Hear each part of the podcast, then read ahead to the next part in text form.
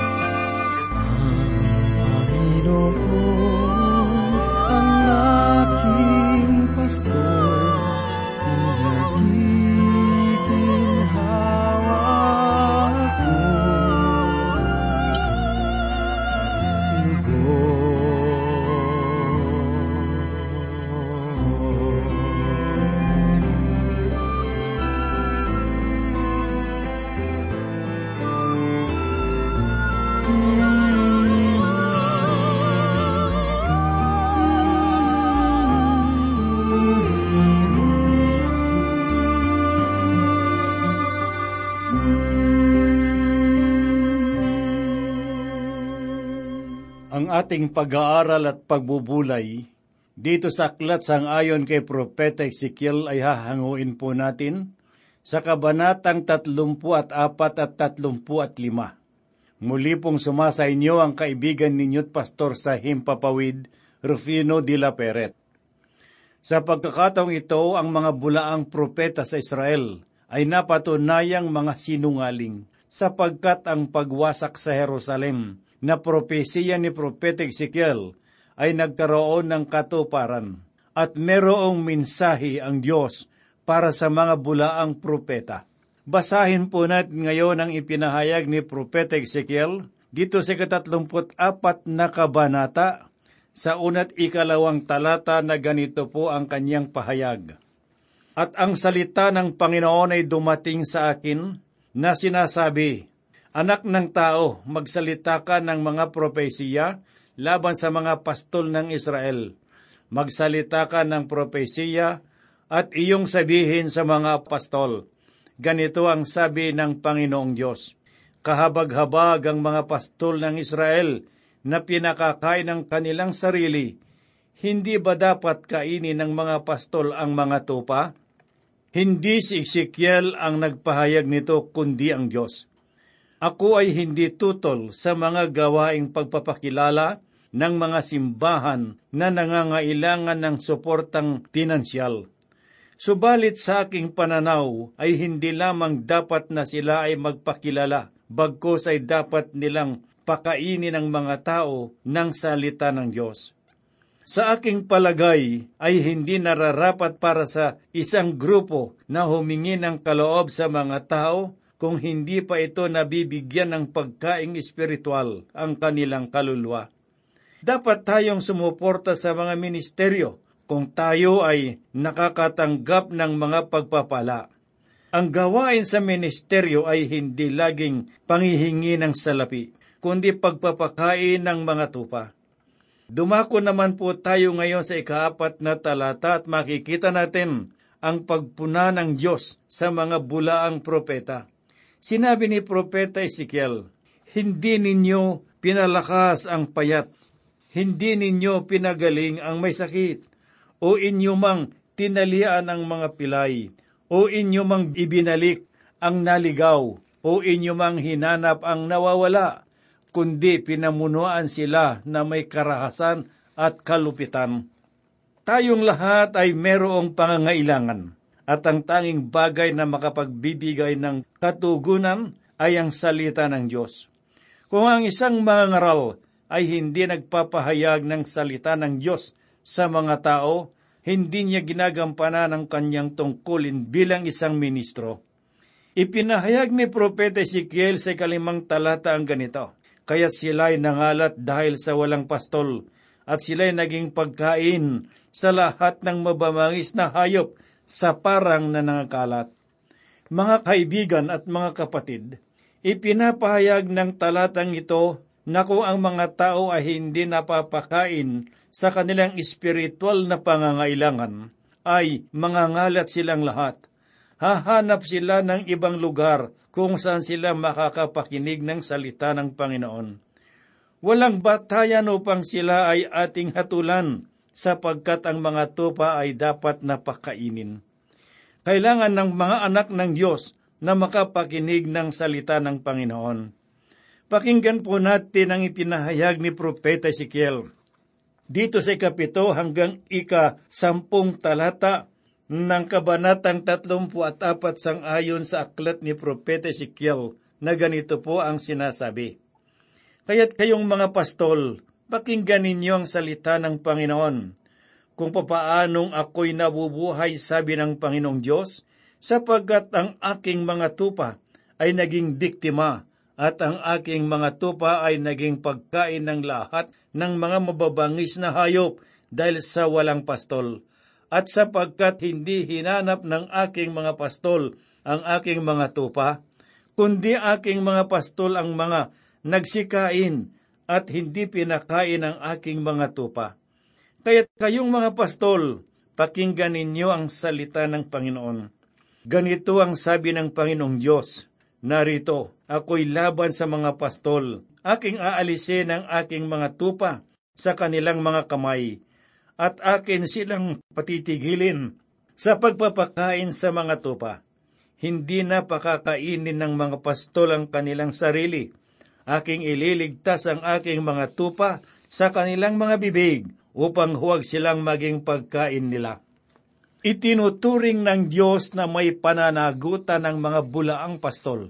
Sinabi niya na ako ay laban sa kanila na tulad ng sa kasalanan, at sila ang pananagutin ko sa mga ito. Ganito po ang ipinahayag ni Propeta Ezekiel sa ikalabing isang talata sapagkat ganito ang sabi ng Panginoong Diyos, Narito, ako mismo ang maghahanap sa aking mga tupa, at aking pagmamalasakitan sila. Sa pagkakataong ito ay tunghayan po natin ang pahayag ng mabuting pastol na sinabi niya, Ako ang mabuting pastol. Mga giliw na tagapakinig, si Kristo ay muling napaparito sa sanglibutan upang tuparin ang propesiya ng kanyang pagpapastol sa daigdig. Ngayon ay simulan nating tanawin ang panghinaharap. Ang mga pahayag na ito ay pagbibigay sigla sa mga bihag na Israelita. Ipinahayag niyang siya ang mabuti, dakila at punong pastol ng mga tupa. Sinabi ng Diyos na kaniyang hahanapin ang mga tupa Sinabi ni David sa unang talata ng ikadalawamput tatlong kabanata sa Aklat ng Mga Awit ang ganito, Ang Panginoon ay aking pastol, hindi ako magkukulang. Kamangha-mangha ang pahayag na ito para sa akin. Ang salitang akin ay labing walong ulit na ginamit sa ikalabing isa hanggang ikadalawampu at siyam na talata. Ako'y nalulungkot para sa mga taong nagmamalasakit dahil sa kanilang mga nagawa. Kung ipinapahayag ng Diyos ang salitang akin, ay nangangahulugan ito ng biyaya. Ipinahayag ng mabuting pastol si kalabing isang kabanata sa Ebanghelyo sangayon kay Mateo, talatang dalawampu at walo ang ganito. Lumapit kayo sa akin, kayong lahat na nanlulupaypay at lubhang nabibigatan, at kayo'y bibigyan ko ng kapahingahan. Ipinahayag rin niya sa ikasampung kabanata ng Juan, talatang dalawampu at walong ganito. Sila'y binibigyan ko ng buhay na walang hanggan at kailan may hindi sila mapapahamak. Sa kalabing dalawang talata ay ito naman po ang pahayag ni Propeta Ezekiel. Kung papaanong hinahanap ng pastol ang kanyang kawan kapag ang ilan sa kanyang mga tupa ay nangakalat, gayon ko hahanapin ang aking mga tupa at ililigtas ko sila sa lahat ng dako na kanilang pinangalatan sa araw na maulap at makapal na kadiliman. Nakaraan na ang dalawang libong taon mula nung pumarito sa sanglibutan ng Panginoong Heso Kristo. Ang mabuting pastol at nanatili ang kanyang pahayag na pinapakinggan ng aking mga tupa ang aking tinig. Sa inyong palagay, mga kapatid at mga kaibigan, bakit kaya nila naririnig ang kanyang tinig? Merong dalawang dahilan. Una ay sapagkat tumatawag sila sa kanila, at ang ikalawa, kilala siya ng kanyang mga tupa. Napakainam na tayo ay merong ganitong pastol. Alamin po natin ang ipinahayag ni Ezekiel sa ikalabintatlong talata na ganito ang kanyang sinabi. Aking ilalabas sila sa mga bayan, titipunin ko sila mula sa mga lupain, at dadalhin ko sila sa kanilang sariling lupain. Pakakainin ko sila sa mga bundok ng Israel, sa tabi ng mga bukal ng tubig, at sa lahat ng tinatahanang dako sa lupain. Ang pahayag na ito ay tungkol sa bayang Israel at kung ano ang gagawin niya sa kanila sa panghinaharap. Sila ay nanatiling bihag ngayon dahil sa kanilang paghihimagsik at pakikinig sa mga bulaang propeta. Ngunit sinabi ng Panginoon, Ako ay hindi pa tapos sa kanila, sapagkat ang layunin ko'y maibalik sila sa kanilang sariling lupain. Basahin po natin ang pahayag ni Propeta Ezekiel sa ikalabing apat at ikalabing limang talata. Aking papakainin sila sa mabuting pastulan, at ang matataas na bundok ng kataasan ng Israel ang kanilang magiging pastulan. Dooy mahihiga sila sa mabuting lupaing pastulan, at sa matabang pastulan ay manginginain sila sa mga bundok ng Israel. Ako mismo ang magiging pastol ng aking mga tupa, at sila'y dadalhin ko sa kapahingahan, sabi ng Panginoong Diyos. Ipinahayag ng Diyos na sila ay kanyang pakakainin sa isang mainam na pastulan, at kung sila man ay hihimlay, ay meron pa rin silang kaligtasan. Makikita po natin na ito ay mangyayari sa panghinaharap, sapagkat kung pagmamasdan ninyo ang Israel, ay napapaligiran ng mga panganib sa kasalukuyan. Basahin po natin ang ikalabing anim na talata. Ito po ay pahayag ni Propeta Ezekiel. Sinabi, aking hahanapin ang nawala at ibabalik ang naligaw. Tatalian ko ang nabalian at palalakasin ang mahihina, ngunit aking lilipulin ang mataba at malakas, aking pakakainin sila ng kahatulan. Kung merong isang tupang nawawala, ang mabuting pastol ay kaagad na naghahanap. Yun ang gagawin niya sa kaniyang bayang Israel at gayon din sa kaniyang iglesia.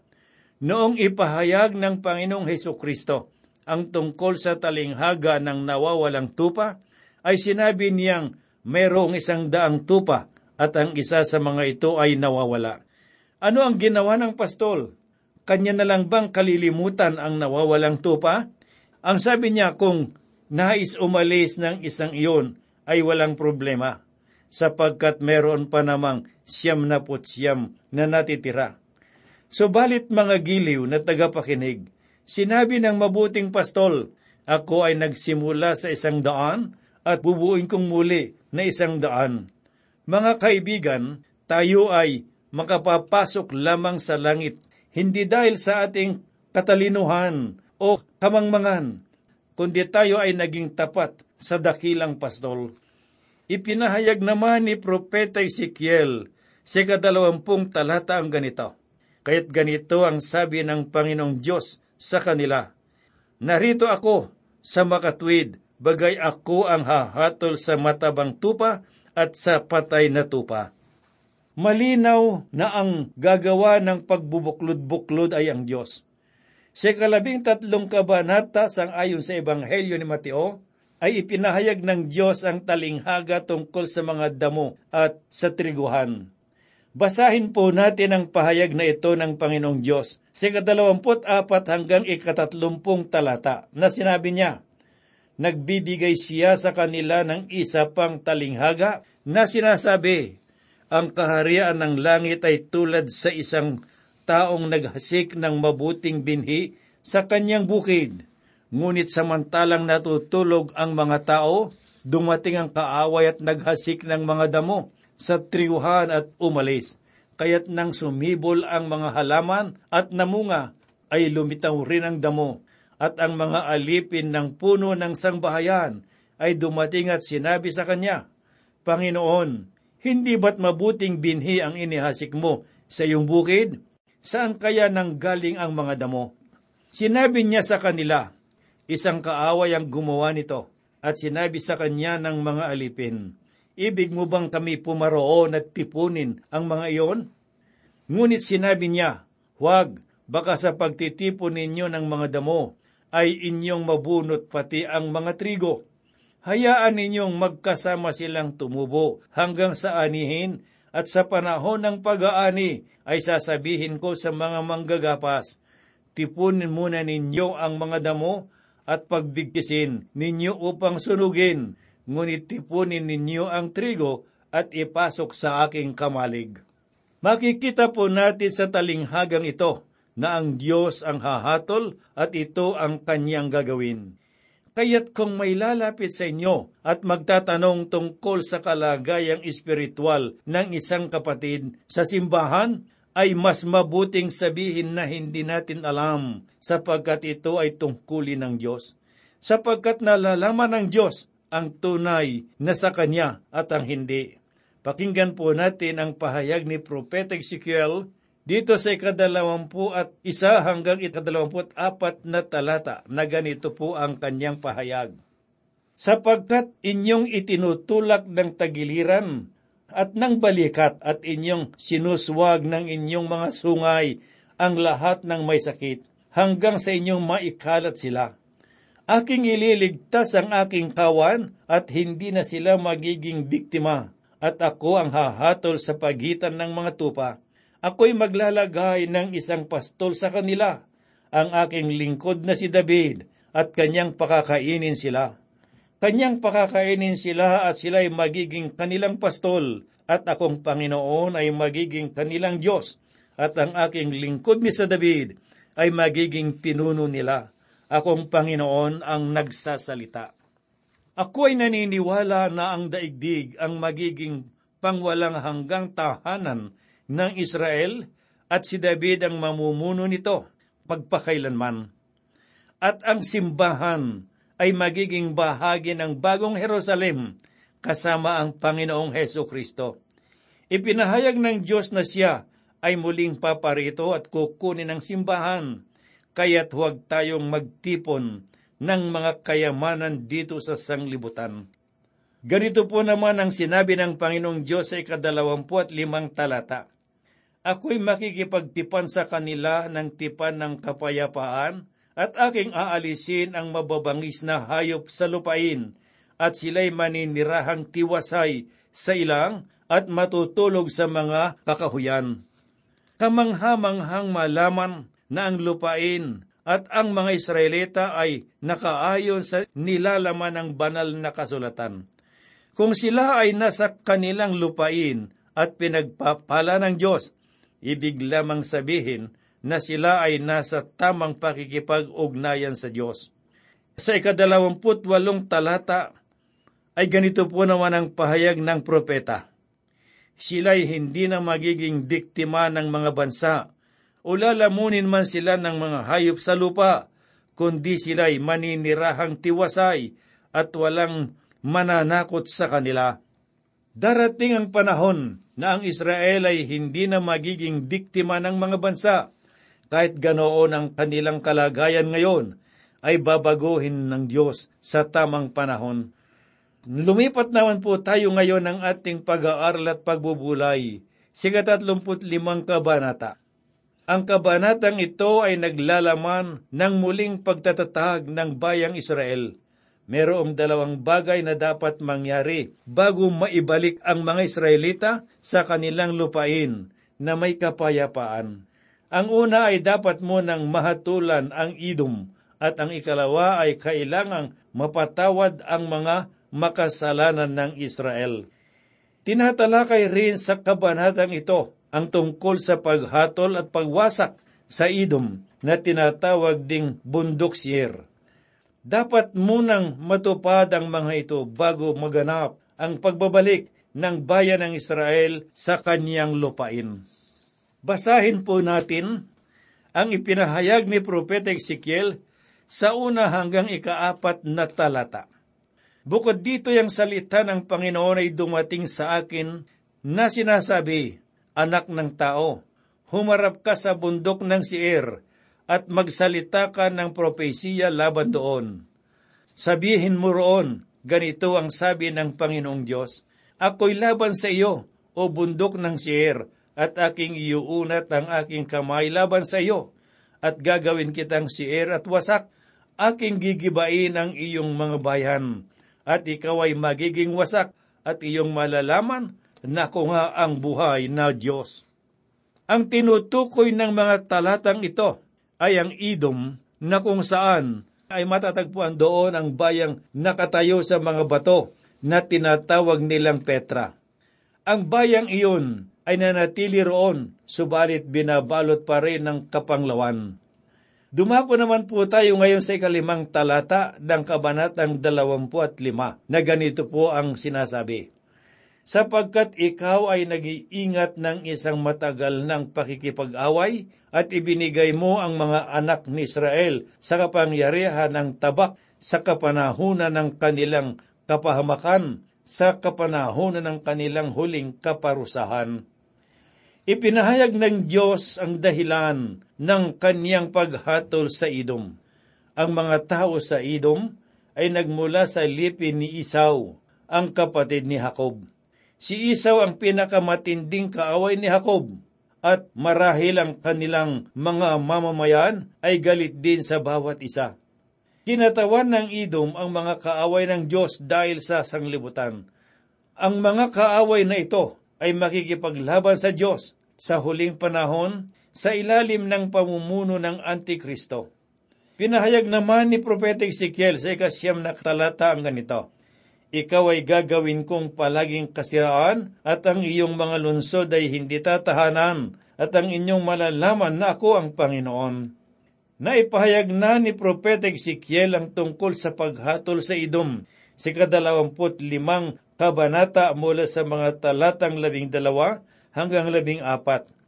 Bakit kaya ganito ang muling ipinahayag sa talatang ito? Sa aking palagay, ay naisipakita ng Diyos na merong siyang plano sa bayang Israel. Kaniyang ibabalik sila sa kanilang lupain, ang lugar ng kapayapaan. Ngunit ang kaaway ay nanatiling naroon, subalit hahatulan ng Diyos ang kaaway. Makababalik sila sa kanilang lupain na magpupuri sa Diyos. Mamumuhay silang may kabanalan at kapayapaan at puno ng pagpapala. Pagpalain po ng Diyos ang kanyang mga salita sa oras na ito at maraming salamat po sa inyong walang sawang pakikinig sa salita ng Diyos sa himpilang ito. Tayo po ngayon ay dumako sa Diyos at manalangin. Sa oras na ito, Diyos na dakil at makapangyarihan sa lahat, Ikaw ay aming pinupuri at pinasasalamatan dahil sa iyong walang hanggang pag-ibig at pagmamahal na hindi kumukupas. Salamat Panginoon Diyos sa iyong mga salita. Dalangin po namin na patuloy mo kaming gabaya sa aming mga pagbubuli at pag-aaral upang sa gayon Panginoon ay magkaroon ng kalakasang espiritual ang aming mga pananampalataya Idinadalangin din po namin, Panginoong Diyos, sa oras na ito, ang mga kaibigan at mga kapatid na nakikinig ng iyong mga salita. Ano man ang kanilang kalagayan at mga pangangailangan, sa iyong pangalan ay tinatas ko po sila sa iyong mga kamay. Marahil sila ay may mga dinaramdam sa pagamutan o sa mga tahanan. Panginoon, ikaw ay dakilang manggagamot. Nagawa mo noon, magagawa mo rin ngayon. Sa mga nalulungkot, may mga kapighatian dahil sa mga pangyayari sa buhay. Subalit Panginoong Diyos, Ikaw ang dakila na tagapag-aliw ng iyong mga anak. Pagpalain mo ang lahat ng iyong mga lingkod sa oras na ito na mga kabalikan namin sa gawain ng Transworld Radio sa anumang kanilang kalagay at pangangailangan. Sa iyong pangalan ni dinadalangin ko po, Panginoon Diyos, ang iyong pagpapala. Kami po'y umaas at nananalig nang lahat ng ito'y gagawin mo sapagkat hinihiling po namin sa banal na pangalan ng Panginoon naming Heso Kristo. Amen. Kahit di malinaw yung patutunguhan. Kahit di matanaw ang kinabukasan. Huwag mangamba, lagi kitang pangunahan, magtiwala ako'y sundan.